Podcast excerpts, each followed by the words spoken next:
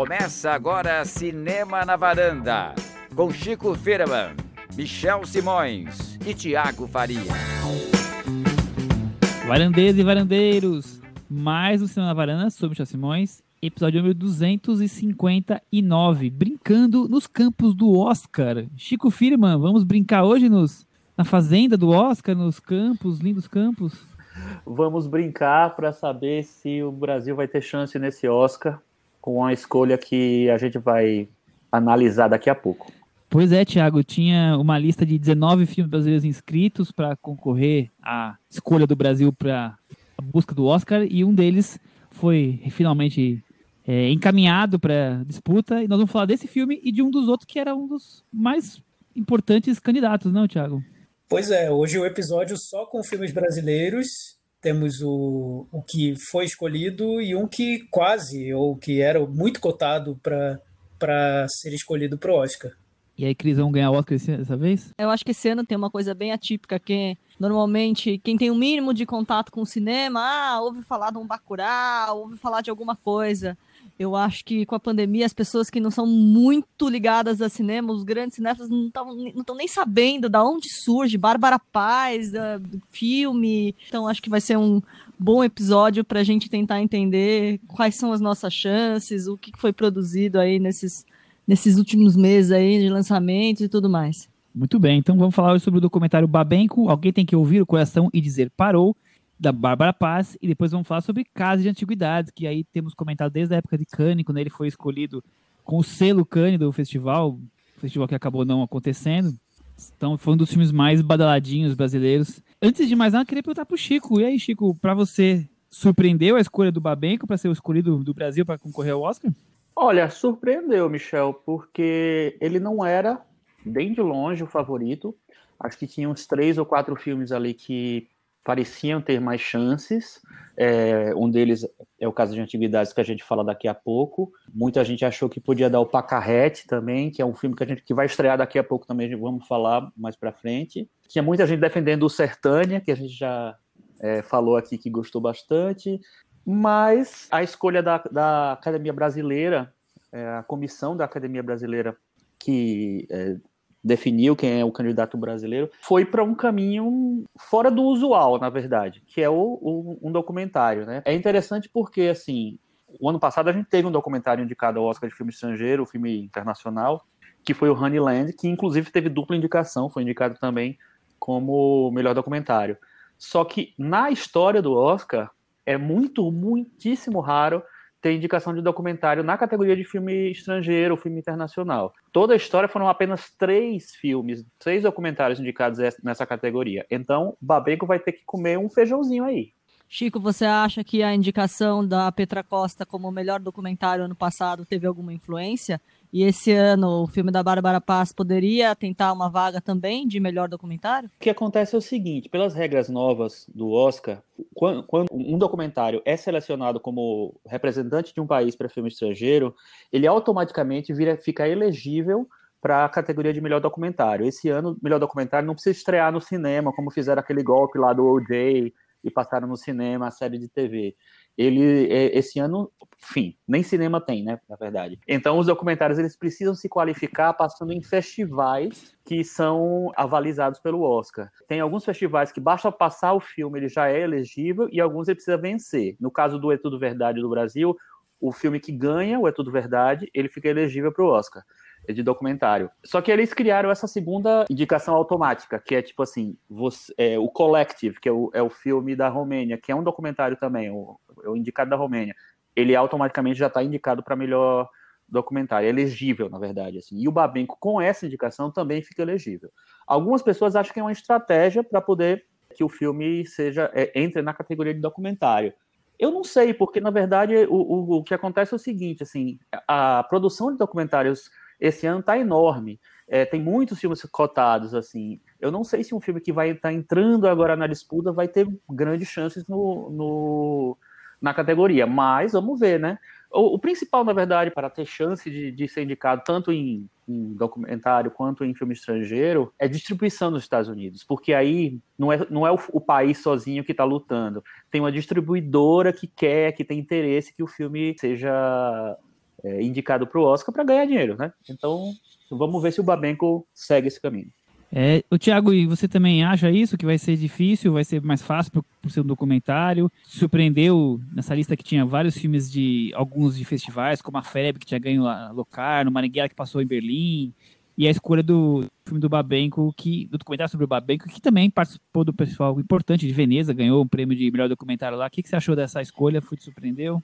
Para mim foi totalmente surpreendente. Eu não imaginava. Eu estava apostando no Casa de Antiguidades, porque ele tem esse selo do Festival de Cannes, embora ele não tenha sido exibido, porque não teve Festival de Cannes esse ano, ele ganhou o selinho do festival e eu imaginava que isso contaria para a seleção do filme. Mas a gente tem que lembrar, daqui a pouco a gente vai falar sobre ele, sobre esse filme, que ele muita gente acreditava que, que era um, é um filme menos é, palatável para o Oscar. Então, talvez isso tenha pesado na escolha. E olhando agora no retrovisor para a escolha que foi feita, eu entendo os motivos, a por que se escolheu um documentário sobre o Babenco. O Babenco foi indicado ao Oscar de melhor diretor pelo Beijo da Mulher-Aranha, tinha um trânsito na academia, é uma figura conhecida da academia, então talvez isso tenha contado num ano em que várias escolhas eram seriam mais complicadas. O Marighella, por alguns, alguns motivos, enfim, não era tão simples assim escolher o filme que representaria o Brasil. Então, tem, tem, tem certa lógica. É, eu acho difícil para nós ficarmos aqui falando, ah, é injusto ou é justo, porque a gente não viu todos os filmes, né? Primeira coisa. Então, por exemplo, Marighella, que é um filme tão falado, a gente não, não viu ainda, mas dos que a gente viu, a gente já pode elencar com nossas preferências, o que a gente achava melhor. É, aqui, a Cris não assistiu, mas todos nós, os nós três aqui, ah, gostamos mais de Sertânia, de todos os filmes que nós vimos, né? Acho que é unânime entre nós três. Mas isso não quer dizer que Sertânia deveria ser o escolhido pro Oscar, porque tem aquela coisa, as pessoas aqui estão do filme que tem cara de Oscar, ou que tem chance, ou que o ano pode é, ter espaço para um filme ou outro. Mas eu, quando vi a lista dos 19, a gente estava aqui sempre falando que Casa de Cuidados devia ser o o com mais chance, com Marighella pela questão política também ter uma grande chance, a FEB para os prêmios de Locarno.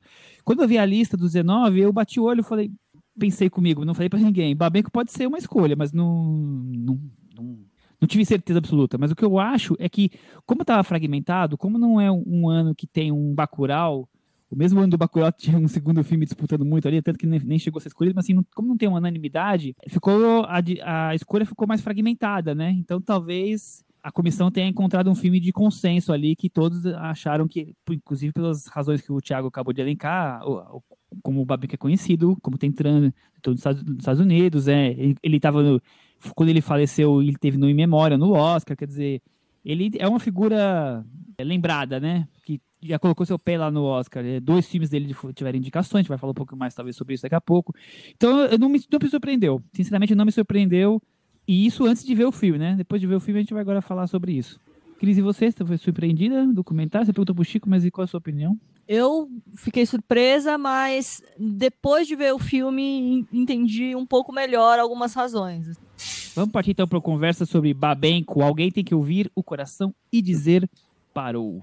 O Tiago falou desse negócio do, do Babenco ser conhecido, e eu acho que realmente essa foi uma das, das razões, ou talvez a principal razão, só que eu acho que é muito fantasia da cabeça da comissão. Desculpa aí, comissão, mas o Babenco foi indicado ao Oscar é, de melhor diretor em, dois, em 1986. Quem está no Oscar agora nem lembra que existe o Babenco, que existiu o Babenco. As pessoas não sabem. Documentário sobre cineasta não concorre ao Oscar. É muito difícil. Assim, não, não, não aparece mesmo. Documentário sobre cinema raramente é indicado a documentário, na verdade. Então, na verdade, assim, não sei se é, foi meio ingênua a escolha nesse sentido de ter chances, não, não falando sobre, sobre qualidade de filme, porque é, as escolhas, pelo menos as brasileiras, sempre são muito mais pelas chances que as pessoas acham que tem. É, cria essa fantasia de, de filme de que tem cara de Oscar, que é um negócio que é totalmente torto, né? O ano passado o filme que ganhou foi, foi Parasita. Tem cara de Oscar? Amor ganhou filme, filme estrangeiro tem cara de Oscar. Então, assim, não existe esse negócio de cara de Oscar mais. Existem coisas que pareciam mais certas antigamente, assim. Então, eu acho que essa, essa escolha, pensando que o Babenco, ó, oh, o Babenco, não vai funcionar. Não é assim que funciona.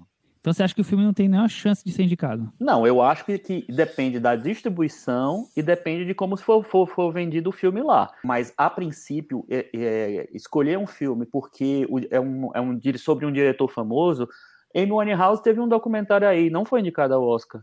O, o Senna teve um documentário, não foi indicado ao Oscar. Entendeu? Ainda mais um diretor de cinema. Não é isso que faz ser, um, um filme ser indicado ao Oscar. É, enfim. Chico, eu Muito concordo bem. 100% com você. O que eu disse é que eu entendia a lógica da indicação. Porque não, eles chegaram nesse filme, mas concordo totalmente com você. Eu não vejo chance alguma. Hoje eu, eu diria que não tem chance alguma. Pode ser que me surpreenda, porque realmente o Oscar vem. tem surpresas, e O Menino e o Mundo foi indicado a melhor animação. Enfim, a, acontece, tá, tem surpresas que acontecem. Só que hoje eu diria que não tem chance alguma. É, eu também acho que tem chance, mas, por exemplo, Pacarrete também eu não acho que tinha nenhuma chance. Eu adoro o filme, né? Então, eu, eu não consigo imaginar um filme que fosse ali, mesmo com as antiguidades que nós vamos falar daqui a pouco, eu não consigo imaginar dentro da lista 19 uma opção que fosse tão melhor quanto o Babenco para mandar pro, pro Oscar. Eu, então, eu fico até mais a favor do Babenco do que da maior parte dos filmes aqui da, da lista. Então, sem ver o filme, eu, eu, se fosse eu escolhendo, eu escolheria o Marighella. Por quê? Porque é um filme que passou em Berlim de qualquer jeito e porque é um filme que tem o Wagner Moura, que é uma, uma, um cara que circula internacionalmente, que tem filmes estrangeiros e tal. É uma referência. Fez o, fez o Tropa de Elite, que é um, é um filme famoso lá fora. Mas aí você vamos dizer assim: ah, não, mas o, mas o Babenco ganhou um prêmio. Só que ele ganhou um prêmio de documentário sobre cinema. Não é nem melhor documentário, é melhor documentário sobre cinema. Não estou querendo diminuir o filme, não. A gente vai falar sobre o filme ainda. Eu só estou dizendo assim que a lógica de ganhou o prêmio de documentário sobre cinema no Festival de Berlim do ano passado. Veneza. De Veneza, Veneza do ano passado, desculpa. Ele, não, quer, não quer dizer que o filme tem maior, mais chance. Se ele tivesse. O ano passado a gente tinha o Bacurau, que ganhou um prêmio em Cannes, na seleção principal, e o Vila Invisível, que foi, terminou sendo, sendo o representante do Brasil, ganhou o prêmio da principal sessão paralela, que é o Sertão Regar, que é, é, é, mais importante do que muito festival. Mas enfim, eram dois filmes que tinham, que tinham mais chances, bem mais chances. Mas eu não, eu, a escolha do Babenck eu acho arriscada. Espero que dê certo de alguma maneira, que pelo menos torne o filme mais conhecido. Eu não sei se foi a melhor escolha em termos de chance para ganhar Oscar não quis cortar, mas o, o Bacurau ganhou júri em Cannes. Babenco, alguém tem que ouvir o coração dizer parou, dirigir pela Bárbara Paz, 46 anos, brasileira, atriz, agora diretora. Tiago Faria, você que é nosso especialista em novelas e em reality shows, você esperaria que a atriz de Marisol e vencedora do Caso dos Artistas ia ser postulante ao Oscar em algum momento na carreira? Eu acompanhei essa Casa dos Artistas memorável, um dos grandes programas de, da TV. O, o Silvio Santos furou a Globo né, na época, e furou o BBB, e criou Casa dos Artistas, e a Bárbara Paz foi, a, foi o grande destaque, ela e o Supla, né, o casal. Mas... E o Alexandre Frota. E o Alexandre Frota, grande elenco, elenco daquela Casa é. dos Artistas. Não, eu acho que é um dos grandes reality shows é. da história do Brasil. Não tem nem né? Da humanidade. Eu acho até que hoje, hoje a gente falar, nossa, vai ser concorrer a uma indicação ao Oscar. Ela, para quem já fez Casa dos Artistas primeira temporada, isso é fichinha, né? Pouco. Mas é, nunca duvidei do talento da, da Bárbara Paz. Aliás, ela foi, participou do, do júri do Festival de Gramado e eu, enfim, só, só ouvi comentários muito positivos sobre a participação dela. Já entrevistei e foi muito legal a entrevista, muito tempo, enfim é, é uma pessoa. Eu nunca. Não, não me surpreende tanto assim o, o, o, filme, depois de ter visto o resultado do filme. É uma boa surpresa no sentido de ser uma diretora, trazendo um trabalho muito pessoal e conseguir esse reconhecimento que ela está conseguindo. É, é legal. Muito bem. Sinopse é bem simples, né? Um íntimo retrato dos últimos momentos de vida de Hector Babenco, além de uma maneira de resgatar seu cinema e seu legado. Cris Lumen, o que você achou de, do filme do Babenco, de Bárbara Paz, ex viúva dele, digamos assim. A gente estava falando um pouco aqui, né, de por que, que a gente identificou alguns aspectos que podem ter levado a comissão a, a dar a vaga brasileira para indicação ao Oscar para esse filme. Ela busca uma estética atípica aos documentários brasileiros, né? Vai buscar um pouco mais de experimentalismo, vai usa, usa o preto e branco, tenta é, é fazer uma, uma costura de, de imagens, de acervo, a gente estava falando, já falou várias vezes, né, que a gente tem um pouco de bode desse documentário certinho de é, entrevista, imagem, entrevista, imagem. Ela Talking vai buscar. Exato, Talking Heads. Ela vai buscar um pouco esse experimentalismo. De alguma forma, de, tente dialogar com um pouco do que é feito é, fora. Então, eu acho que, para mim, o que chamou a atenção foi esse aspecto. Porque a gente poderia muito bem ter um documentário do Babenco com inúmeras pessoas, todas aquelas pessoas que aparecem numa determinada cena desse documentário, falando coisas belíssimas dele, e ela opta por uma coisa mais experimental, por uma coisa mais pessoal. Acho que é uma captação super corajosa, né? A gente tem um, um- um diretor que sempre teve fama de ser muito Ranzinza? brutal em suas gravações, vulnerável, mais fragilizado, né? Numa, numa narrativa diferente é, do que a gente é acostumado a, a- a ouvir falar dele. É, E passagens da vida dele, imagens desses últimos momentos, costuradas com dialogando com os filmes dele. Ah, ouvindo a Bárbara Paz falar, ela fala num- numa, numa tentativa de uma poesia, né, de um poema visual, é um pouco disso que ela busca. Acho que ela é mais bem sucedida em alguns momentos do que outros, mas assim, é, essa, essa busca por um, um conteúdo diferente, para mim funcionou. Ela foi em busca de uma estética que não, não seria, sei lá, a primeira coisa que você imaginaria para um documentário sobre um cara como o Babenco e funciona. No sentido, por que, que eu falo não imaginaria? Ele tem tantas coisas, tantos méritos, tantos prêmios, não é disso que ela vai querer falar agora. Ela vai querer falar sobre eh, fragilidades e, e pensar e reflexão. Ela vai em busca de outras coisas. Chico, é é uma poesia. Como que comentou? Esqueci a- o termo que ela usou, mas é uma poesia visual, é um documentário, é um- também é um filme ensaio. O que, que você achou de Então, Babenco? É, O, o, que, eu, o que eu acho que é, é o, o mais interessante para mim é que são muitas escolhas arriscadas né, desse documentário. Primeiro que é um documentário sobre um homem morrendo, uma pessoa morrendo. Não que a gente não, não tenha visto, mas é, existe essa intenção e quem, quem filma é a esposa, é a mulher, né, a companheira dele. Existia uma possibilidade muito grande de, vir, de virar um, um grande filme muito piegas em relação ao, ao, ao Babenco, e seria entendível se fosse piegas mesmo, porque existe uma proximidade muito grande entre, entre diretor e objeto, no caso. E ao mesmo tempo também podia ser um filme muito condescendente e muito ou muito exploratório. E eu acho que ela não é nada disso o filme. Ele não é condescendente, eu acho que ele não é, é piegas e ele não é exploratório. Eu acho que ela, ela conseguiu, a Bárbara Paz me surpreendeu nesse, nesse sentido, porque até porque é o primeiro filme dela, né? Mas porque existe uma é muito sóbrio para mim o filme. Por mais que exista essa, essa, isso que a Cris falou de buscar uma certa poesia visual, é um filme, eu acho que o Babenco ele, ele demora uns 5, 6 minutos para poder aparecer. Primeiro, é, tem algumas imagens muito subjetivas e tal, e algumas exper experimentações visuais mesmo. Ele não é óbvio, não é um filme óbvio. E isso já, para mim, já é um ponto de partida muito interessante. Tiago, e você se surpreendeu com esse retrato do Babenco um pouco diferente do que nós estamos acostumados a, a ouvir falar dele? Não sei se você chegou a entrevistar ele no passado, essa coisa mais ranzinza, mais seca dele, e você encontrar um, um homem doente, aceitando a doença, de alguma forma sereno. O que, que você tem a me dizer sobre Babenco? Sim, eu entrevistei o, o Babenco na, no lançamento do Carandiru e eu lembro que o clima estava super tenso na entrevista, porque todo mundo esperava um Babenco muito ríspido. A, a, a, gente ouvia muito falar que o Babenco era, era um cara durão, né? Nas filmagens, nas entrevistas. E realmente ele deu um, uns, uns coices assim, nos jornalistas, mas ele foi um cara muito bem-humorado, irônico, enfim. Não foi uma entrevista tão difícil quanto parecia que poderia ter sido, mas ele tinha essa imagem, esse, esse peso de ser um cara difícil. E o legal do filme realmente é que você termina de assistir sem se, se livrando totalmente dessa imagem, né? Ele vira um cara frágil e muito sensível. Nesse ponto, a, a Bárbara Paz realmente conseguiu transmitir o olhar dela em relação ao Babenco. Isso eu acho que é um, um mérito do filme. Ela leva para o filme como ela, a, a, esposa, a pessoa que ama o Babenco e conhece profundamente, como ela vê aquele homem. Isso, isso ela conseguiu.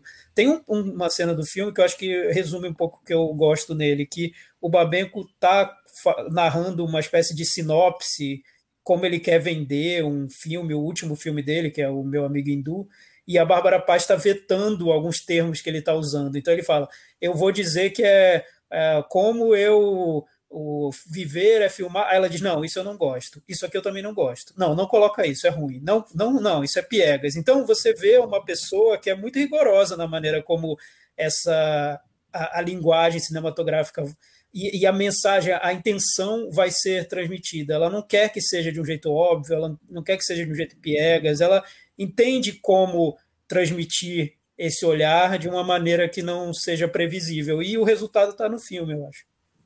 É, eu encontrei uma vez com o Babenco numa. saindo do, de uma sessão de, de, mostra de cinema, faz mais de década, com certeza. E o meu que chamou atenção era os meus primeiros, primeiros anos de cinefilia. E eu estava lá na fila esperando para pegar meu carro, e ele era o carro na frente.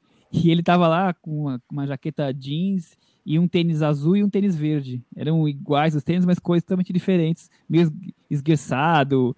E ali não sendo antipático, mas assim, aquela coisa que te brinca meio argentino, assim, meio seco, né? Aí eu falei, não, esse é o Babenco que eu lia nas, nas, nos jornais, que ele era com esse perfil, né? E quando você vê esse filme, exatamente o, o que o Thiago comentou agora e o que eu tava puxando na pergunta, quer dizer, é você é, trazer um outro lado dele, né? Claro, uma situação fragilizada, mas é um, é um personagem que tá ali, é, é ele mas já num outro momento, um pouco mais sereno, um pouco mais já ah, cansado, né? O corpo já está se entregando e, e, o quanto a Bárbara consegue, claro que pela intimidade, da cumplicidade que eles têm ali como casal, né? Trazer esses momentos pequenos, essa, essa beleza da intimidade. Eu, sinceramente, eu, não, eu da carreira da, da, da Bárbara, tirando uma coisa aqui e outra ali, eu tinha visto muito pouco. Vi um filme dela esse ano agora em Gramado, é, que passou na, no Canal Brasil, eu não tinha visto muitas coisas.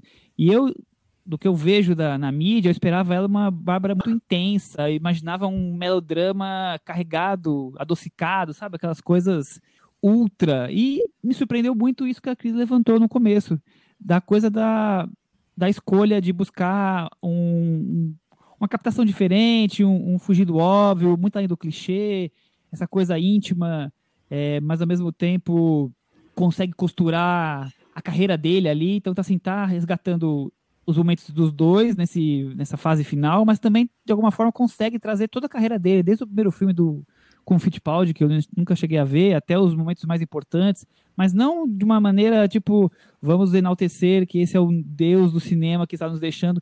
Ele, ela tá ali mostrando, ó, esse aqui é o, é o homem que eu amo e, e ele morreu, e aqui tem a carreira dele, e também tem esses momentos como foram os últimos momentos da vida dele. Eu achei muito interessante como ela consegue costurar tudo isso. Ela é a equipe toda da produção, claro, de edição também. É o que o Thiago estava relembrando dessa cena, né? Eu acho que ela não fica fazendo toda hora concessões, né? E, e ela vai, né, uma, não é uma pura reverência. E ela vai em busca de algum formato. Ela vai em busca de, de, de linguagem, de bus buscar os significados por trás de algumas das cenas emblemáticas do cinema dele trazendo trazendo para a vida dele dos últimos dos últimos momentos. Com certeza o público mais jovem não sabe que o Babenco teve dois filmes em Hollywood que foi indicado um deles foi indicado a quatro Oscars, inclusive diretor e filme, o outro foi indicado a dois Oscars.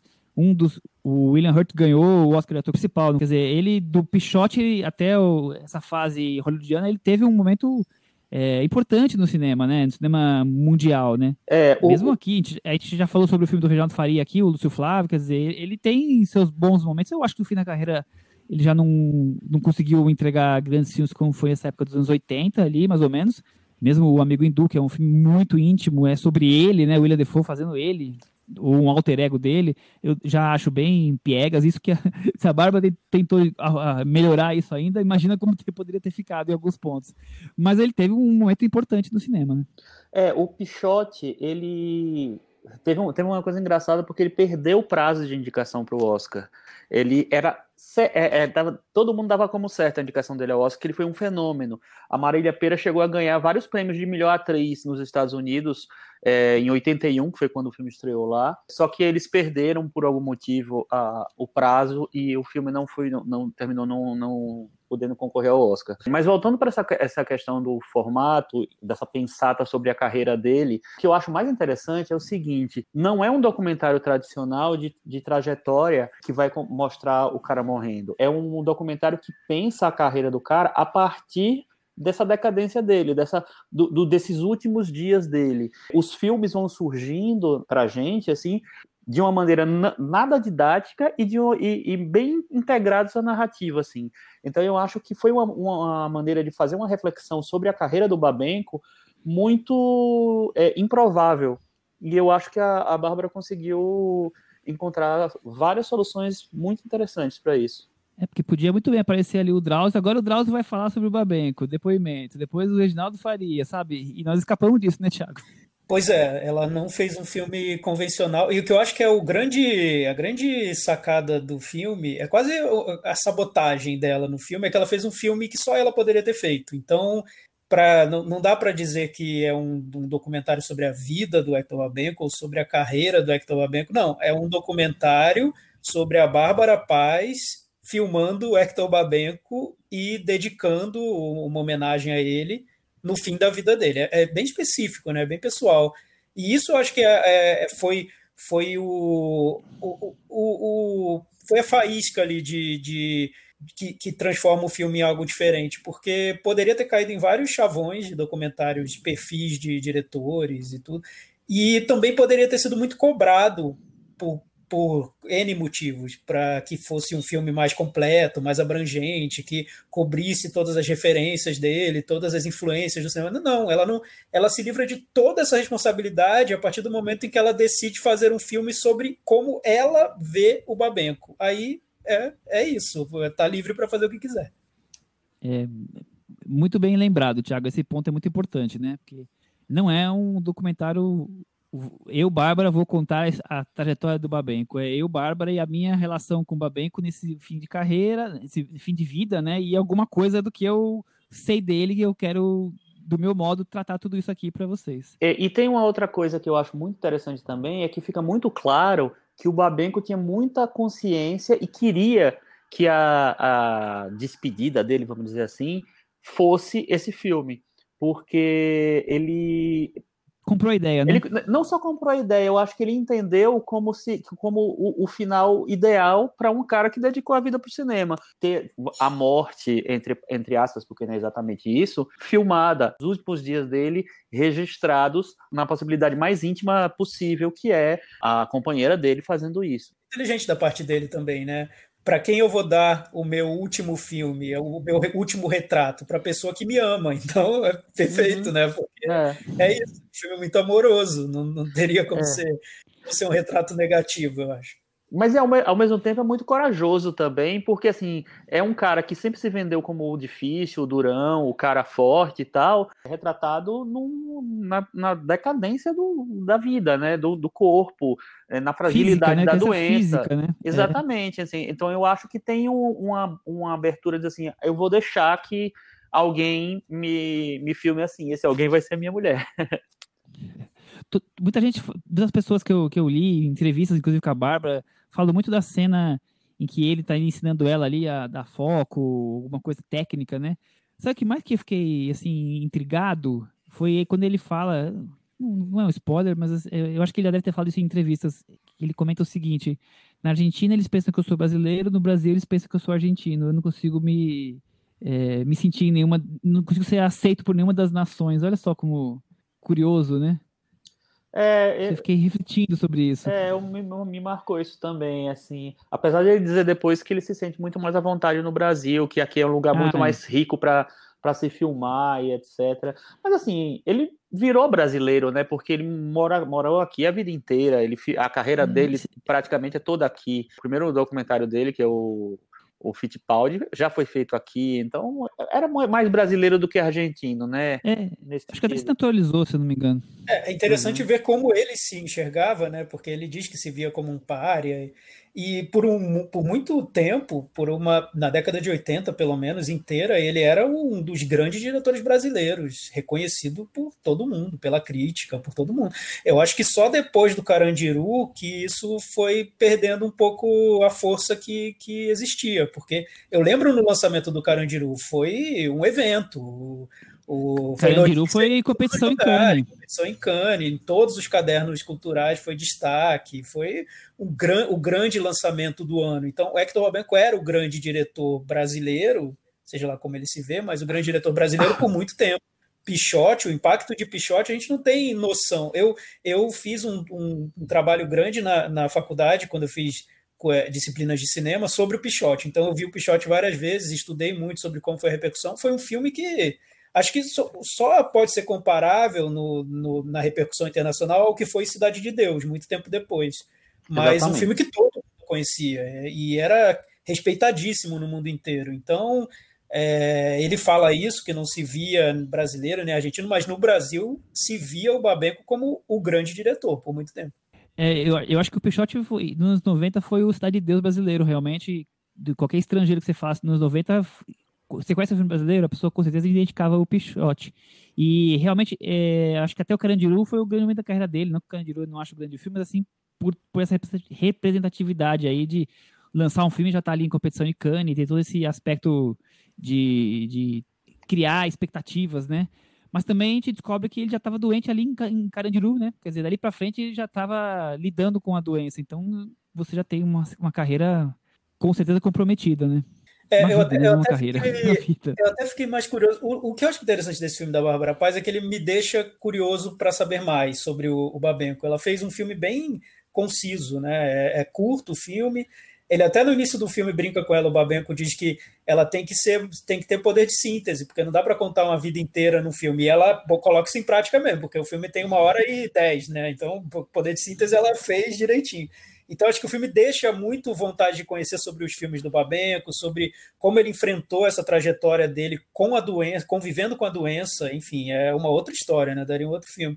Então, tem, tem algumas possibilidades dentro desse filme que ela só vai rascunhando para compor esse, essa homenagem que ela quer criar, que é algo muito, talvez de propósito não seja muito grande, não queira ser muito grande, é algo pinceladas na, nos, nas sensações, no, na carreira dele, na trajetória, e nada tão profundo, deixando essa vontade de que se descubra mais sobre ele. Porque talvez se ela fizesse um filme maior, podia cair nessa coisa mais exploratória ou mais piegas, que é o que ela tenta evitar realmente no filme, né?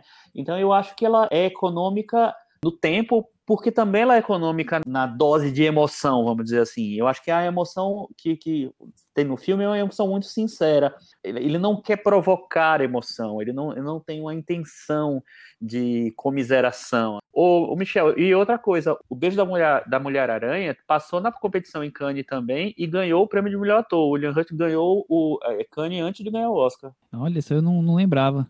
Eu vi no, no cinema, na Cinemateca boas lembranças. Outro filme que foi um evento, né? Importantíssimo. Uhum. Tem cena no, dele no Oscar, no, nesse filme da Bárbara Paz.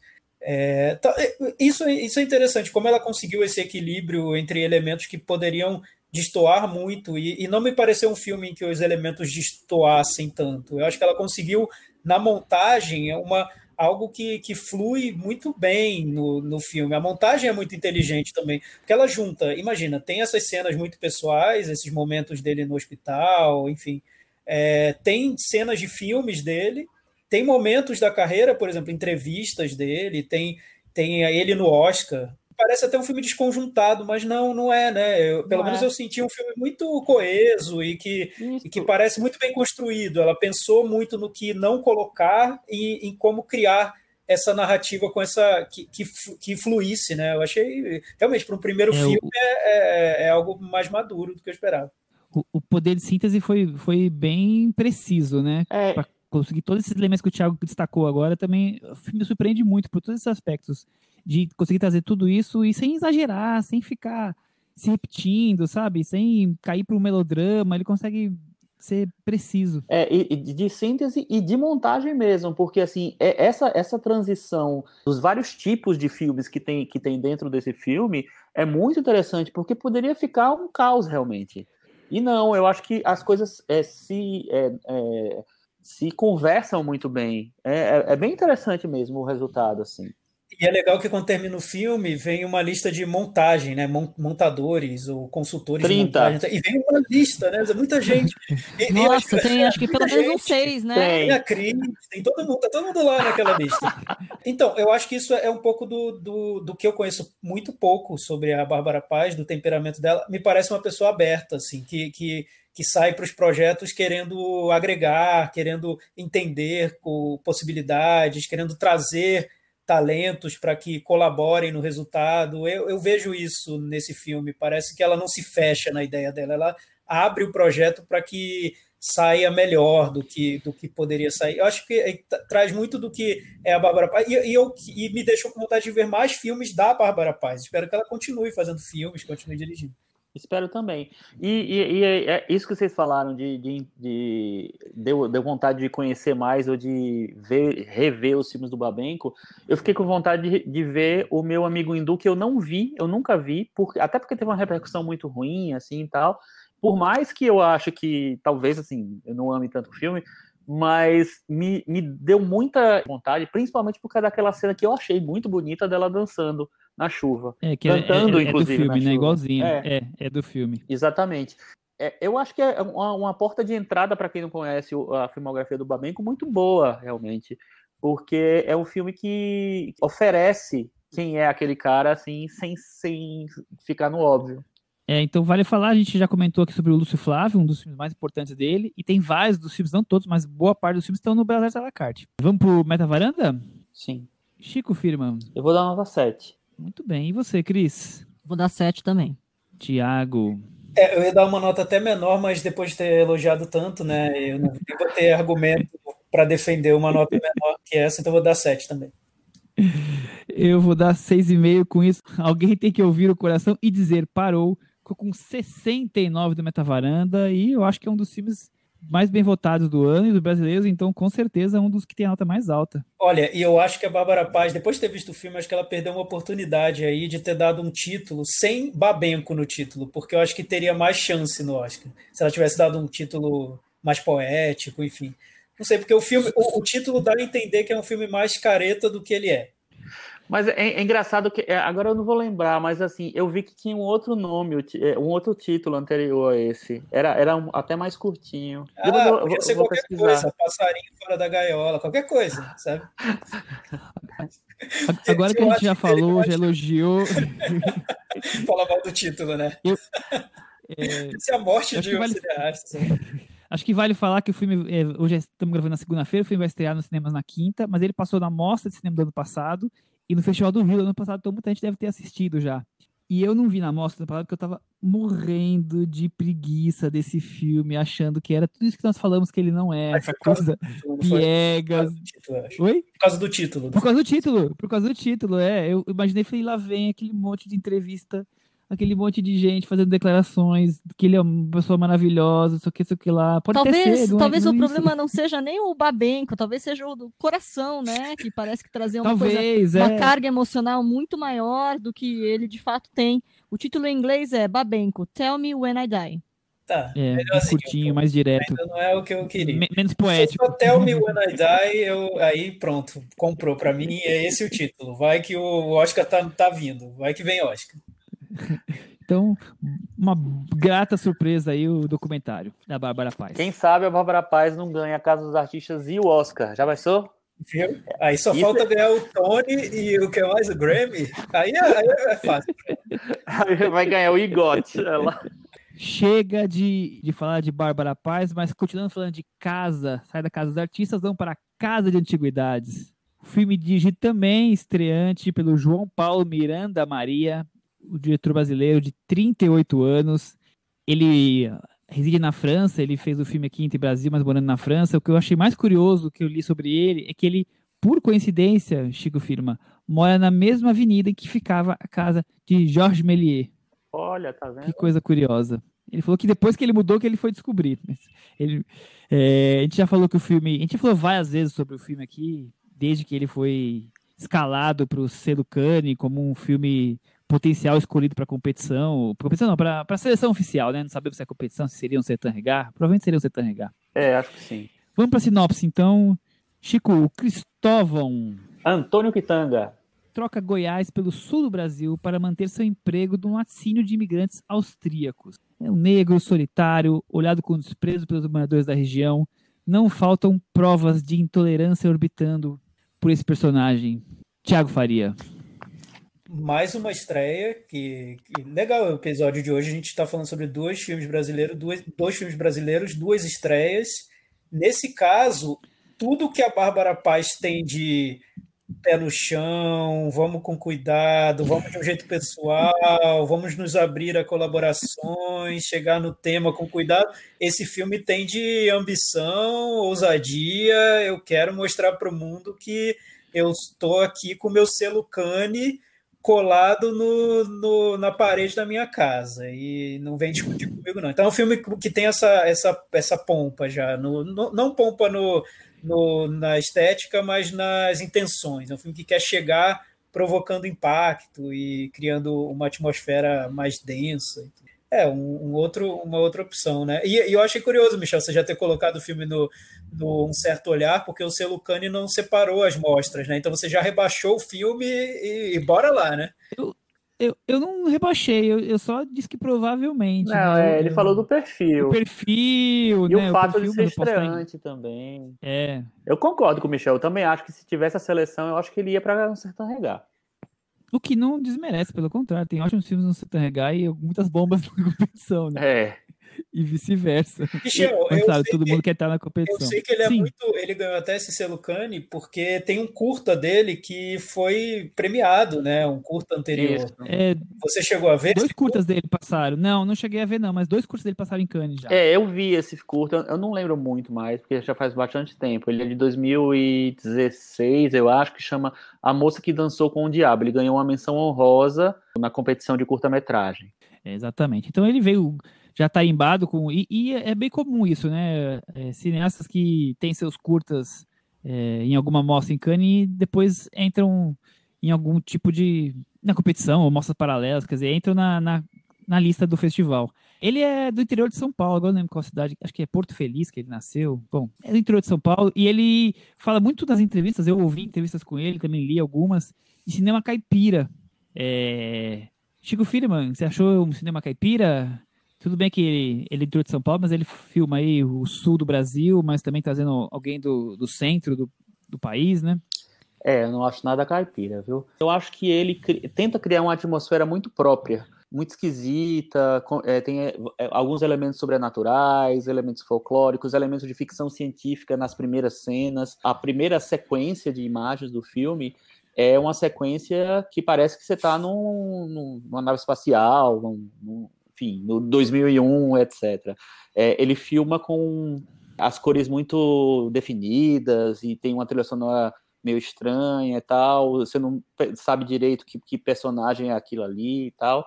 Então eu acho que tem uma, uma esquisitice que eu achei interessante, essa atmosfera de talvez deixar, é, é, criar um, um espaço estranho, representar talvez o, o, corpo estranho que é o personagem do Antônio Pitanga naquela na, é, região onde ele foi morar por conta de trabalho e tal. Então essa essa imagem inicial, é, esse momento inicial, eu acho bem interessante. Assim. A partir daí, aí eu acho que o filme se complica um pouco, porque quer queira quer não, ele, o, o diretor disse que não, disse que não é que, que não é um filme sobre é, etnia, racismo e tal.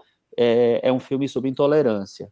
Mas a partir do momento que você né, escolhe o Antônio Pitanga, que é não apenas um ator negro, mas um dos, ator, dos principais atores negros do Brasil, um dos, dos, caras mais importantes da história do cinema brasileiro, ícone desde o cinema novo, para ser o seu personagem principal, que faz o estranho que, que não é assimilado por uma comunidade, obviamente resvalar nessa questão do racismo. E o, o, o João Paulo ele não é um, um, diretor negro, ele é um diretor branco.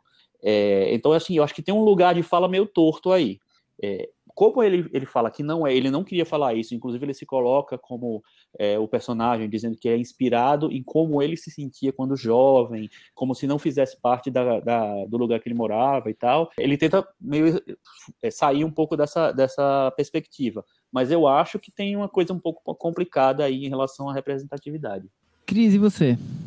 Eu também tenho essa impressão do Chico. Eu gosto muito do começo, gosto muito daquela estranheza, gosto muito de como é, é filmado de maneira inesperada uh, aquele trabalho dele, o laticínio, lá, assim, o né? laticínio. Né? É, a gente parece que a gente está em outro planeta, literalmente mesmo. São filmados como astronautas. E também tenho essa, essa queda de interesse no filme conforme a trama vai se desenrolando de não entender mesmo uh, qual que é o objetivo.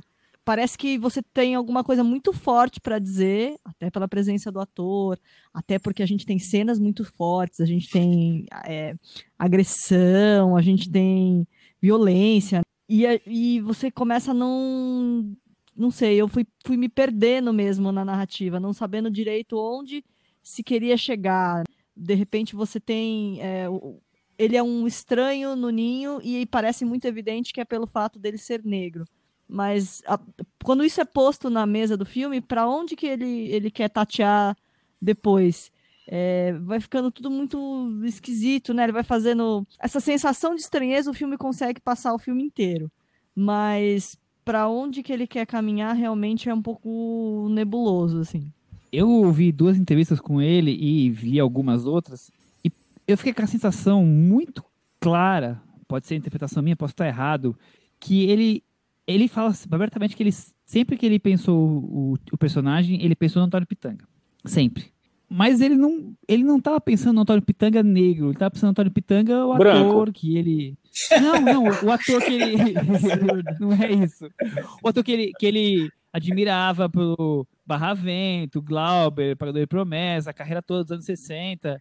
É, e eu acho que ele não se deu conta de que, a partir do momento que ele fizesse um filme que ele fez e colocasse um ator, seja quem fosse negro, que o tema racismo ia se tornar a coisa principal a ser debatida nesse mundo de hoje, no Brasil de hoje.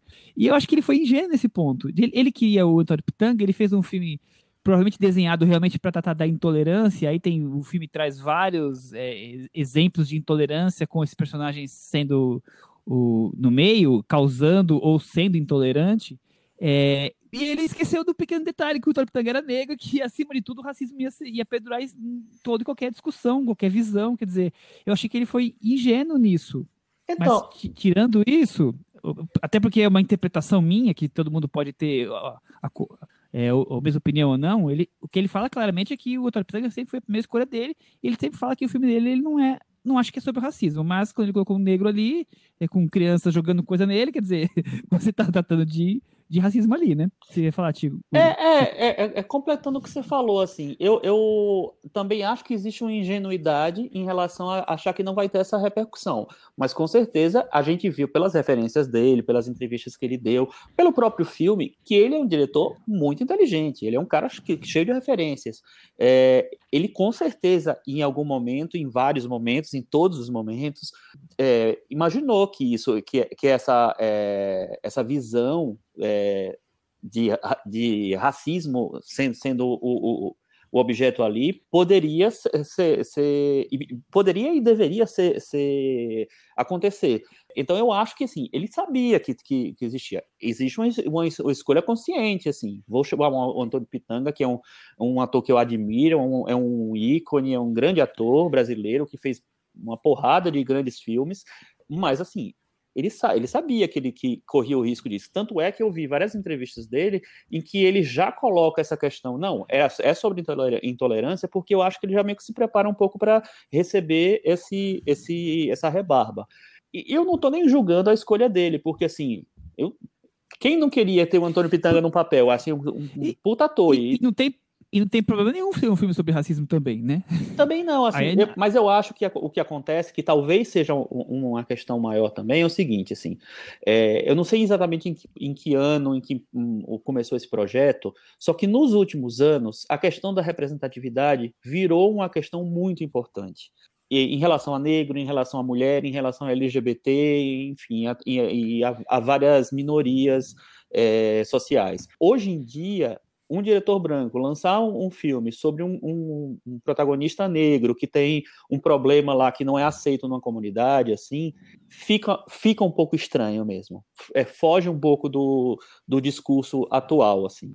É, então eu acho que talvez ele realmente não tenha pensado assim, ah, acho que não vai ter tanta repercussão, ou vai ter repercussão, mas assim, a repercussão, ela naturalmente aconteceu porque o assunto tá bombando no mundo, né? Um, um timing aí que faz com que esse, esse, esse tema seja mais relevante. Bom, dito tudo isso, falando sobre o filme, eu acho, eu enxergo ele como uma grande colagem de alegorias do passado brasileiro. Então ali você tem desde lendas, fantasias, fantasias assim, fantasia vestimenta, até fantasia realmente, a coisa mais é, de criatividade, imagem, animais, você tem um quê meio, em alguns momentos, que pode lembrar um cinema do Apixapong, e ao mesmo tempo você está discutindo ali, desde questões econômicas, machismo, até o separati esse movimento separatista sulista. Então, é uma colagem de várias coisas que ele enxerga no Brasil, é, Brasil até mais antigo, o filme é feito agora, mas tem coisas que talvez possa remeter a um cinema mais, mais passado. Eu acho que ele é, um, é, um, é uma grande colagem desse monte de temas, ideias e vontades do, do diretor de colocar tudo isso num, nessa. Por isso que eu coloquei na sinopse como órbita, porque eu acho que é tudo isso em torno desse personagem, né? E essa colagem, talvez a cola tenaz ali não grudou tão bem, na minha opinião. Ela fica meio com muitas boas ideias, ou nem tantas em alguns casos, mas a, o todo fica disperso. Foi essa sensação inicial que eu tive sobre o filme. É, talvez, Michel, é, é, isso que você falou tem até uma relação com o próprio título do filme, né? Casa de Antiguidades, e, e o título em inglês é Memory House, né? Então, um lugar ali com que, que parece que agrega todas essas to, todas essas memórias até do cinema, do país. Faz sentido essa sua interpretação. É, sobre o, a representação de um, de um, personagem negro, eu também me senti incomodado com o filme, porque parecia que algo não estava se encaixando ali no, no retrato que ele está fazendo daquele personagem. Ele tá, ele pegou o Antônio Pitanga pensando nessa trajetória dele cinematográfica, mas esqueceu desse pequeno detalhe, né, do que aquele personagem pode representar hoje e, e o que ele tem a dizer sobre esse personagem, né? E quando o próprio diretor diz que aquele personagem representa a desconexão dele, peraí, né, amigo? Assim, né, a questão racial leva para outras discussões, né? Não dá para você se colocar tanto assim na, na pele de um personagem negro e achar que essa, essa transformação é simples. Não é simples, tem outras questões envolvidas. Tudo bem. Tirando isso, o que eu, eu vejo nesse filme é um primeiro filme de um diretor que quer colocar tudo lá, tudo no filme é comum isso acontecer com filmes de estreia, né? O, o, da Bárbara Paz acho que vai por esse caminho do vou transformar o filme num projeto muito pessoal e assim eu estreio. No caso do, desse caso de antiguidades é vou colocar tudo que eu sei sobre cinema e tudo que eu quero transmitir nesse filme aqui para mostrar quem eu sou. Então é outra outra intenção. Aí eu acho que o filme é, é muita areia para o caminhãozinho dele em vários aspectos. Eu, eu gosto da construção de clima de atmosfera. Ele tenta criar essa atmosfera de mal-estar no filme inteiro e, e criando cenas que parecem é, criadas para provocar desconforto e para deslocar o espectador dentro do filme. A gente nunca sabe exatamente onde a gente está, a gente nunca sabe para onde o filme vai nos levar, mas eu vejo isso tanto no cinema contemporâneo o selo Cane, nesse caso, parece um fardo mesmo, porque parece que é um selo que mostra, poxa, você fez um filme que é suco de Cane, assim, vários filmes foram feitos com essa sensação de mal-estar, com essas alegorias, com essa intenção de mostrar a desconexão de um personagem que não é entendido pela comunidade. Então, é, eu vejo que é tão, é tão grande essa vontade de se colocar nesse cenário cinematográfico que ele acabou fazendo um filme que está muito à mercê de fórmulas, tendências, que eu vejo como eu não vejo nada muito pessoal num filme que ele quis que fosse muito pessoal. Para mim, esse é o problema principal. Cris, e você, essa visão pessimista que o filme tem de todos os lados? É, para mim não, assim, parecia exatamente isso que a gente está falando, tá? tá? Já chegou uma hora que começou a jogar tantos elementos e eu, conforme eu fui assistindo, eu tinha essa impressão. Eu falei, bom, esse é um filme que vai querer falar sobre racismo. Mas aí começam a entrar outras coisas, outras violências. E aí eu fui ficando na dúvida e conforme o filme vai se desenvolvendo, eu não consegui chegar exatamente a uma conclusão.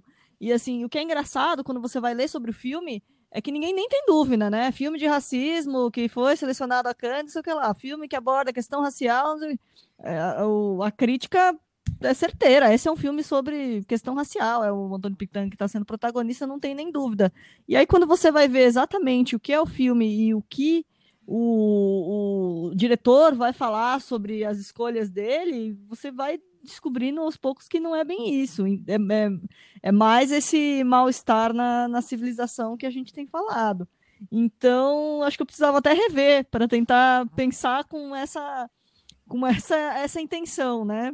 Com o olhar dessa intenção. É, eu também vi muita coisa no filme depois de ter lido as entrevistas, que é, que é ruim, eu acho, muito, em muitos casos, né? Eu, go eu também eu acho. gosto de ler entrevistas sobre, sobre todos os filmes que eu vejo, mas quando tudo que o filme quis passar está na entrevista e não está no filme, para mim tem, tem alguma coisa que parece que deu errado ali no, no, no é a gente com o Charlie Kaufman, né? Tivemos que no é, Wikipedia. É, tá bom. Então você que... e, e, eu acho que a alegoria do filme mesmo, a gente viu um filme bem alegórico sobre o Brasil recentemente, foi Bacurau, né? Nesse caso, ele cria uma alegoria que me parece, o que eu entendi foi algo quase singelo. Sudeste mal, é, homens que vêm do, do norte, do centro-oeste bom, sabe? Algo um pouco esquemático sobre o que seria o Brasil, o Brasil mais arcaico, que faz sentido hoje, porque a gente está num momento muito ruim do país, mas me pareceu muito singelo. Eu acho que existe uma, uma, uma tentativa de, de linguagem ali que aponta para um caminho. Eu só acho que ele, é, é, é ele não é, ela não é totalmente bem resolvida. Essa, essa, esse aspecto sensorial que o filme tem e espiritual que o filme tem, né? Que aí o Michel até citou o Apichatpong, eu acho que tem, tem a ver, sim. Eu acho que tem uma tentativa de fazer essa transição entre o mais prático e o mais é, metafísico, é, literalmente, sim. Mas eu acho que que as coisas não, não conversam tão bem. É, os elementos, eu, eu, eu, acho que eles ficam é, meio blocados, assim, como se eles se, se fossem. tivesse um momento de dois filmes diferentes, entendeu? E sem caminho lá que leva de uma coisa para outra. Eu, eu entendo que, que essa, essa coisa é, mais ritualística que o filme tem, que o personagem tem, essa conexão, tem uma, uma coisa do boi, e enfim, é, é, é parece muito mais como Berrante. É, o personagem tentando voltar para uma origem, para um lugar seguro dele, para escapar daquela situação ali, para fugir um pouco daquela realidade, assim, talvez seja um, realmente um excesso de referências que termina, sei lá, pouco justificado então, é, eu gosto da, de ser, é, da ideia de ser um filme ousado, um filme que não quer oferecer nada confortável, mas ao mesmo tempo eu acho que, que tem uma certa dificuldade de, de é, fazer as, as, linguagens conversarem.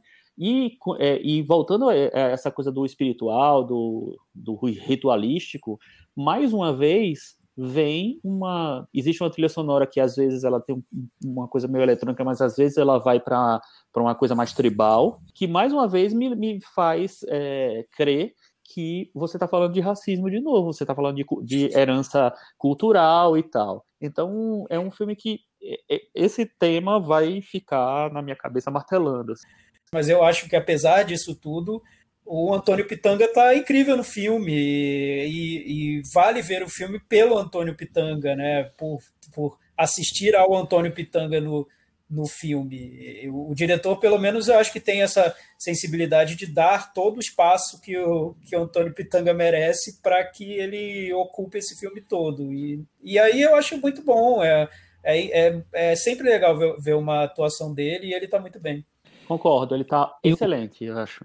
O Tropitanga é incrível, né? Inclusive, eu, eu acho que mais importante até que o filme, que, que eu acho que tem coisas interessantes, mas que tem essa coisa aí meio, meio que não se encontra em muitos momentos, mas é resgatar o Antônio Pitanga, porque eu acho que o Antônio Pitanga é um dos grandes atores brasileiros que acabaram ficando, não vou dizer no ostracismo, mas por muitos e muitas décadas, é, sendo pouco lembrado, pouca participação é, em cinema ou na TV, seja onde for.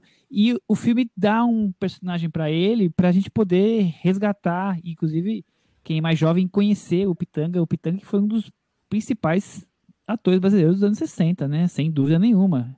Filmes do Glauber, a gente já falamos isso aqui, mas ele tá no Pagador de Promessa que ganhou a Palma de Ouro, quer dizer, e não só isso, né? Ele tem uma carreira super extensa e não dos últimos 20, 30 anos ele não tinha o destaque que ele merecia, a lembrança e tá nas mídias e ter, ter espaço, né? Então eu acho isso de longe o, o melhor do filme. É, é ele fez bastante tem... filme, mas realmente não, não faltava um grande papel, né? Nesse sentido, eu acho que concordo com você. Eu acho que ele tem um, um comeback bem merecido, assim, um espaço grande. A escolha dele nesse sentido eu acho muito boa. E eu acho que ele realmente está incrível. Faz, fazia muito tempo que ele não acho que não tinha um espaço tão, tão, tão generoso assim. É, isso eu gosto. E eu gosto de ser um filme que eu ousa. Eu acho que, é, que, que isso é, é, é interessante para um, um, diretor que está começando no longa-metragem. Eu acho que é um, um mérito você ousar, você querer trazer referências, você querer renovar um, certo cinema brasileiro, é, fazer um filme mais conceitual. O que eu acho que realmente assim tem um atrito entre, entre a, a, as intenções ali e nem sempre elas conversam tão bem. Para quem viu o Pitanga nesse filme e gostou, quer ver mais, tem o, o documentário Pitanga, da, feito pela filha dele, Camila Pitanga, com o Beto Brant, que eu acho que é um documentário bem interessante sobre ele, vale ver. É 2017, bem interessante. É mesmo. bem caseiro, né? Tem uma coisa mais próxima, é bem legal também, também acho. Vale, vale ver. E eu tava aqui olhando até a lista do. Ele fez filme todos os anos da vida, gente, mas nunca com um destaque, né? Sempre com papéis pequenos. Uh no, é, desapercebidos. Nos últimos. Nunca é. assim, nos últimos 20, 20, 25 é, anos. Eu acho que até os anos 80 ele tinha vários filmes bem interessantes, assim. E, mas, assim, a partir dos anos 90 ele já perdeu um pouco de espaço, até por causa da idade, eu acho, né? Não, sim, não, não tinha mais, tanta, claro. mais tantos papéis e tal, mas é um, um ator que merece muito ser visto. Tem um filme, um filme que ele estrelou, que é o a Grande Cidade do Cacá Diegues, que é, eu acho, tão bom esse filme, cara. Tão bom. E ele tá excelente no filme. Tem uma cena dele maravilhosa que ele tá. que é sozinho, a câmera rodando, e ele lá. É incrível. O Antônio Bitanga merece, merece muito esse. Todas esse as referências, é. as reverências, né? Uhum. Vamos então para o Meta Varanda. Tiago, eu vou dar nota 5. E você? Ai, sei lá, eu vou ficar com quatro e meio, talvez. Eu, eu, morro de medo desse diretor virar um Yorgos Lanthimos, sabe? Um diretor que eu vá não gostar, desgostar muito nos próximos filmes. Porque esse primeiro filme, eu, eu concordo com o Chico, eu gosto quando o filme, com o diretor já estreia ousando, mas eu não consigo ver ainda quem é ele, né? Quem é esse diretor? Quem é essa pessoa? Qual é esse olhar mesmo, claramente? O que ele está querendo dizer? O que ele pensa? E eu não sei, pode virar qualquer coisa daqui para frente. Espero que não vire algo tão ruim. Vamos aguardar os próximos passos dele, né? Cris, e você? Vou de 5 também. Chico, para finalizar? Eu vou dar 5,5. Com essas notas, Casa de Antiguidades pendurou, ficou ali com 50 e ele não caiu, está ali penduradinho na varanda, por um tris. Vamos partir então para o nosso momento Belas Artes à la carte. O nosso Momento que destacamos um filme do serviço de streaming focado em cinema alternativo, nosso parceiro aqui todas as semanas, que tem um cardápio de filmes clássicos, cults, lançamentos recentes, assinatura R$ 9,90. E toda semana temos aqui um filme destacando, já falamos sobre Um Homem com uma Câmera na semana passada, Vai e Veja, Império dos Sonhos, grandes clássicos do cinema. Tiago Faria, qual o filme recomendado da semana e por que assisti-lo? O filme dessa semana, eu não vou dizer o porquê, porque essa é a função do Chico Firman. O filme dessa semana é. Sim. é eu nem, nem, vou, nem vou começar, só vou dizer qual é o filme. O filme é O Picolino, um clássico do, do, da dupla Fred Astaire e Ginger Rogers, um dos musicais mais lembrados da, da história do cinema. Mas, Chico, por que eu vou assinar o Belas Artes para ver esse filme? O que vai me levar a fazer isso, a investir meu dinheiro nisso? Primeiro que é 9,90. Então, assim, o seu vai, vai ser um dinheiro bem, muito bem aplicado, assim, e nem é tão caro assim. É, enfim, é, como você falou, você já falou, Tiago, é um dos maiores, é, é, um dos, dos mais clássicos é, musicais do cinema. O Fred Astaire e a Ginger Rogers estão no auge. O Piccolino é, é, talvez o filme mais famoso da dupla. Enfim, é o filme que tem Tic to Tic, um dos maiores clássicos da, da música popular mundial. Aliás, é... tipo, olha, olha, a coincidência, que cena maravilhosa. olha a né? coincidência. É. Tem essa música no filme da Bárbara Paz. O, o Babenco canta Tic to Tic, Tic to Tic. É. Você sabia dessa conexão improvável agora? Olha que legal. Tem outra Mas não só ele, né? Tem tantos, filmes, tem tantos filmes com, com tic to tic, né? Um clássico. É, é e, e, Mas essa cena, essa cena é, é assim, maravilhosa, né? maravilhosa. E é isso, eu acho que é um, é um filme que merece muito ser visto pela é, a importância histórica dele, por representar um tipo de musical clássico, muito clássico, que ainda não era. É, tinha, tinha várias. É, é uma coisa muito pré. É, as mudanças todas que aconteceram nos anos 50, tipo Cantando na Chuva. Então, é um musical que ele é um pouco mais clássico mesmo, é de 1935, teve é, quatro indicações ao Oscar, concorreu até o Oscar de melhor filme. É, vale muito a ver, assim, e é, e é um, um, filme para você se divertir também, né? Eu acho que é um filme que ele tem essa, essa, essa coisa assim, é tão delicioso acompanhar esse filme, então tem que ver. E, é, e eu recomendo outros filmes do, do Fred Astaire, né? então é, além do encontro incrível do Fred Astaire da Ginger Rogers, tem muito dessa coisa saborosa desse cinema mais ingênuo da época, né? Então, as pequenas confusões que, que formam a, a, trama do filme, de uma pessoa achar que a outra é casada e não é, e, e o outro se apaixona por outra pessoa, e, e, o filme se, se baseia em cima disso, né? E, claro, com momentos e mais momentos musicais e de, e de sapateados do Fred Astaire. É um filme aquele filme precisa assistir com um sorriso no rosto, assim, e se deliciar com os romances e os, as danças e as grandes músicas e o, o momento genial do Tic to Tic. E a coreografia, né, gente? Porque é assim, o, é uma coisa que o cinema meio que perdeu, é essa coisa do, do musical clássico. O La La Land até recupera um pouco disso, mas é, a coreografia era um elemento à parte nos musicais clássicos, né? Era um, um existia até uma categoria no Oscar de é, diretor, direção de dança é, os, os números musicais eram indicados. Foi, durou pouco tempo, mas existia uma, uma preocupação muito grande nisso, né?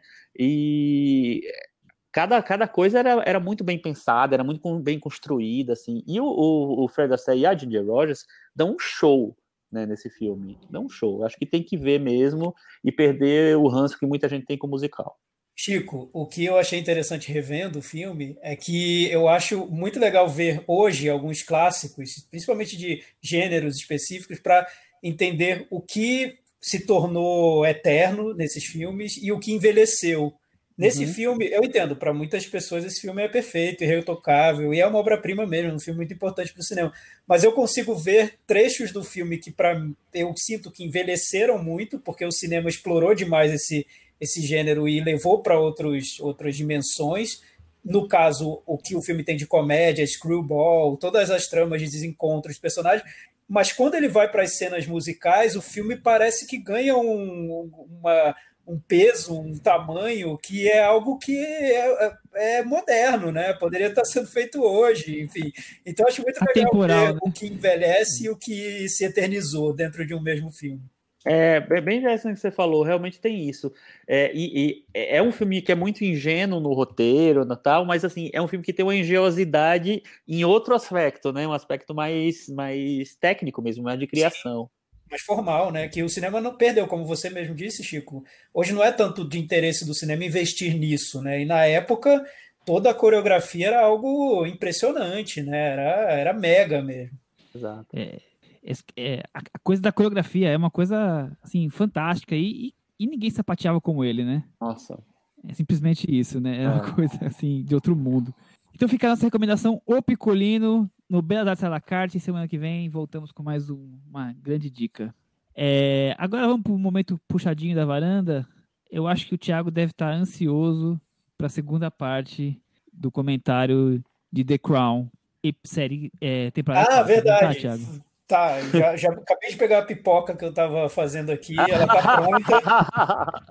Eu, eu, não, eu, vou tentar não ouvir tudo, vou tirar o meu fone aqui um pouco, porque ainda estou bem no comecinho da temporada, mas vamos lá, o que, que vocês acharam? Vale a pena, não vale? Olha, eu confirmo o meu prognóstico da semana passada.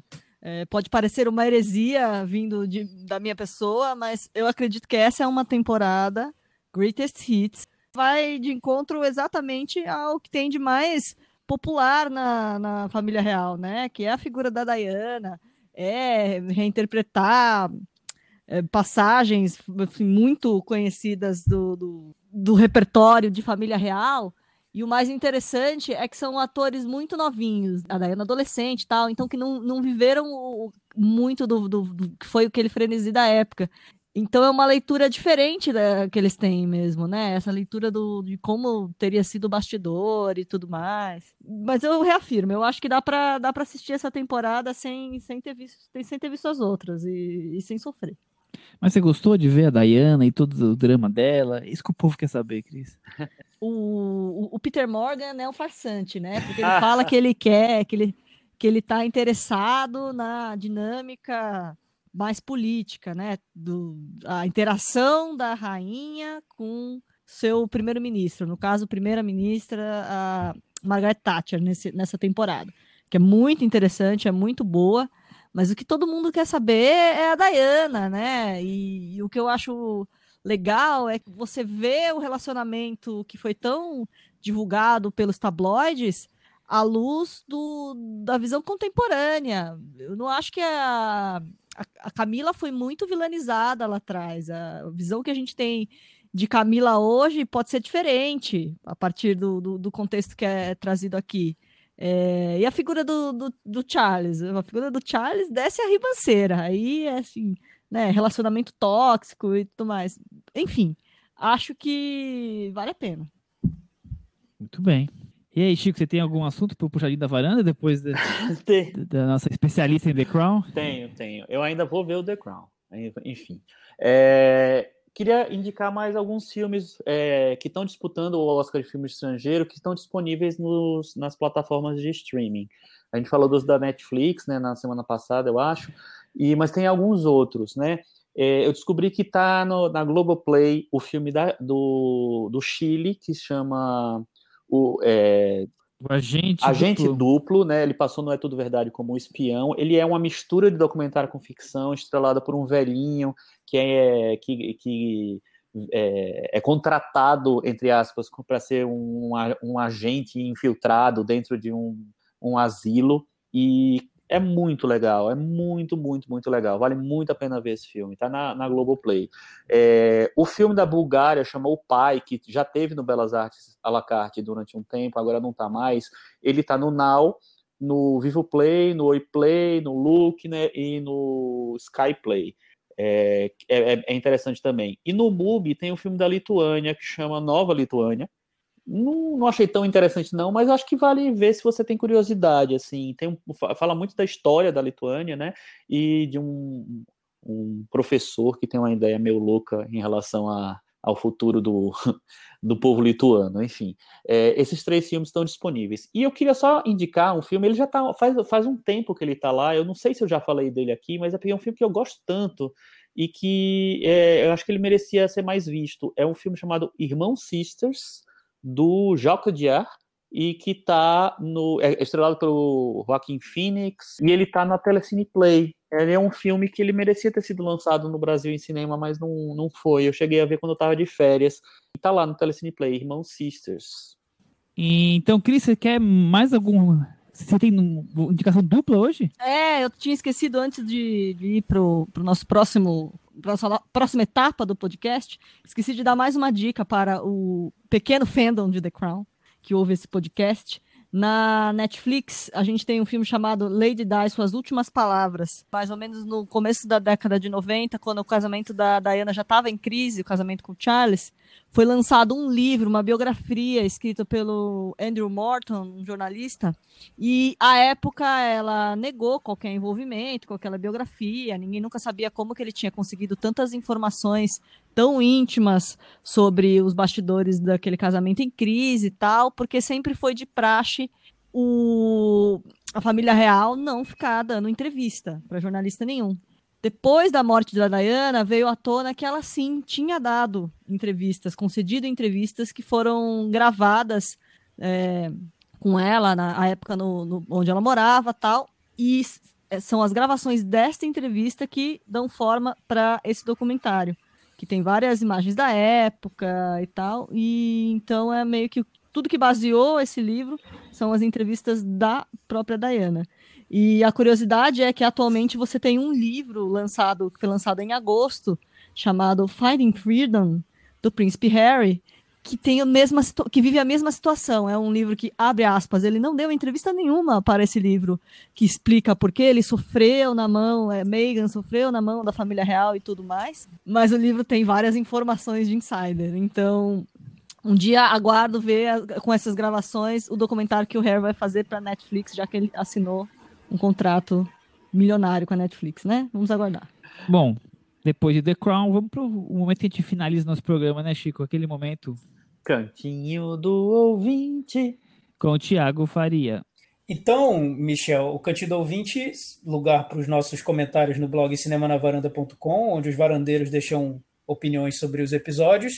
Você falou que a gente tinha saído do The Crown e eu digo não, não saímos não. do The Crown. Não, Fica aqui uma hora falando. E eu digo não, não, não, não saímos do The Crown.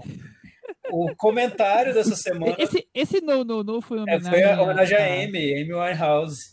Você, você diz que eu vou sair do The Crown e eu digo não, não, não vou sair do The Crown. É isso. É, Arthur Gonçalves, o nosso ouvinte varandeiro, ele falou que é fã do podcast, começo, Conheci o podcast no começo da pandemia e vocês já viraram meus parceiros durante minhas andadas de bike pela cidade. Tamo junto aí, Arthur. Queria usar o cantinho do ouvinte para fazer um comentário sobre The Crown.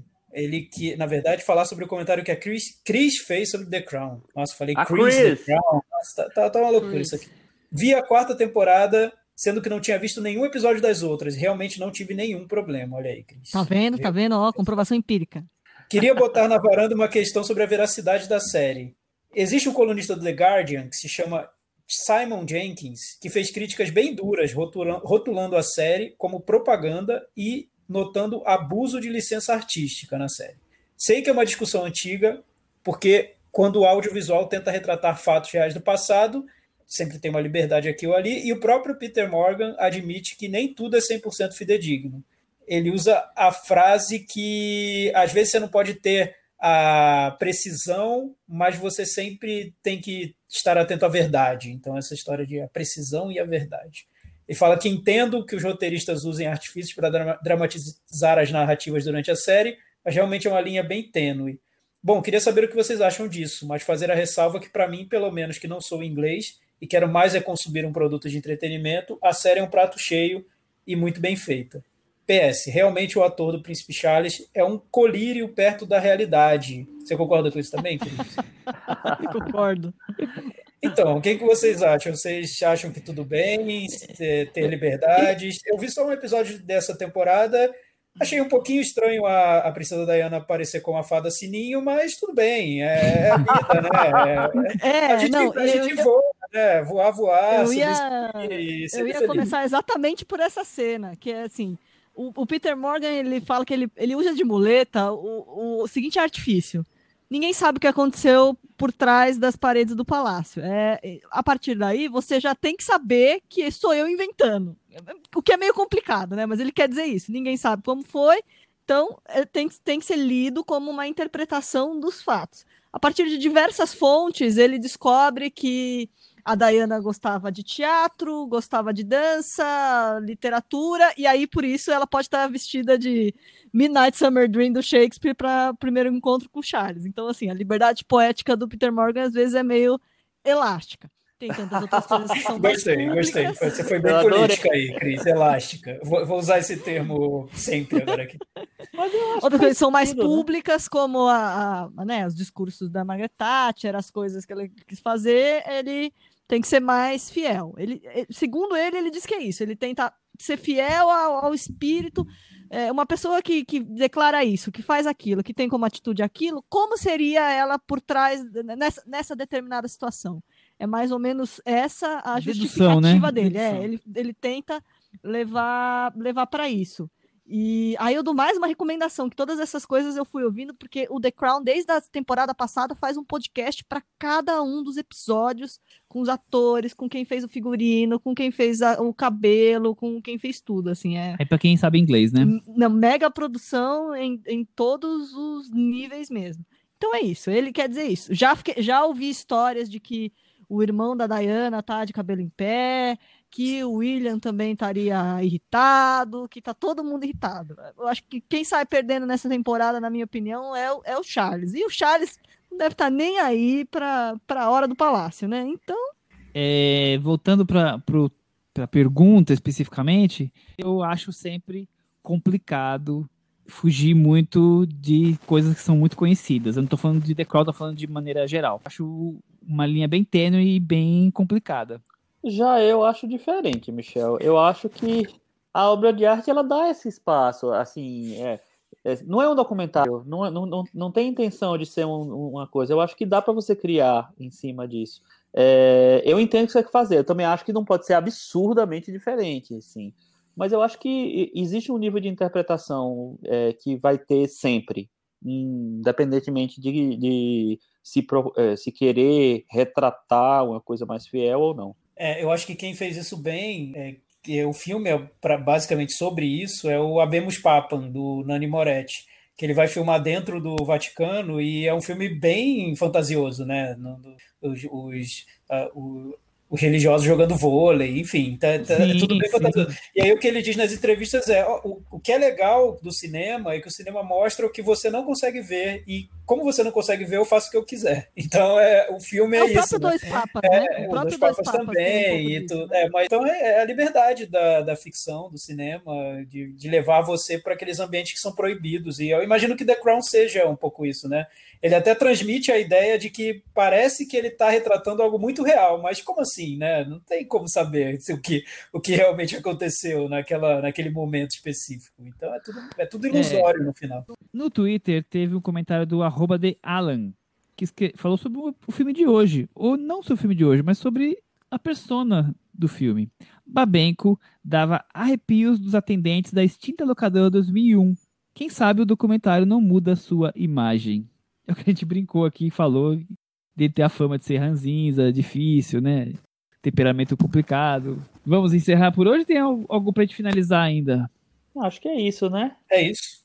Então, até semana que vem. 叫。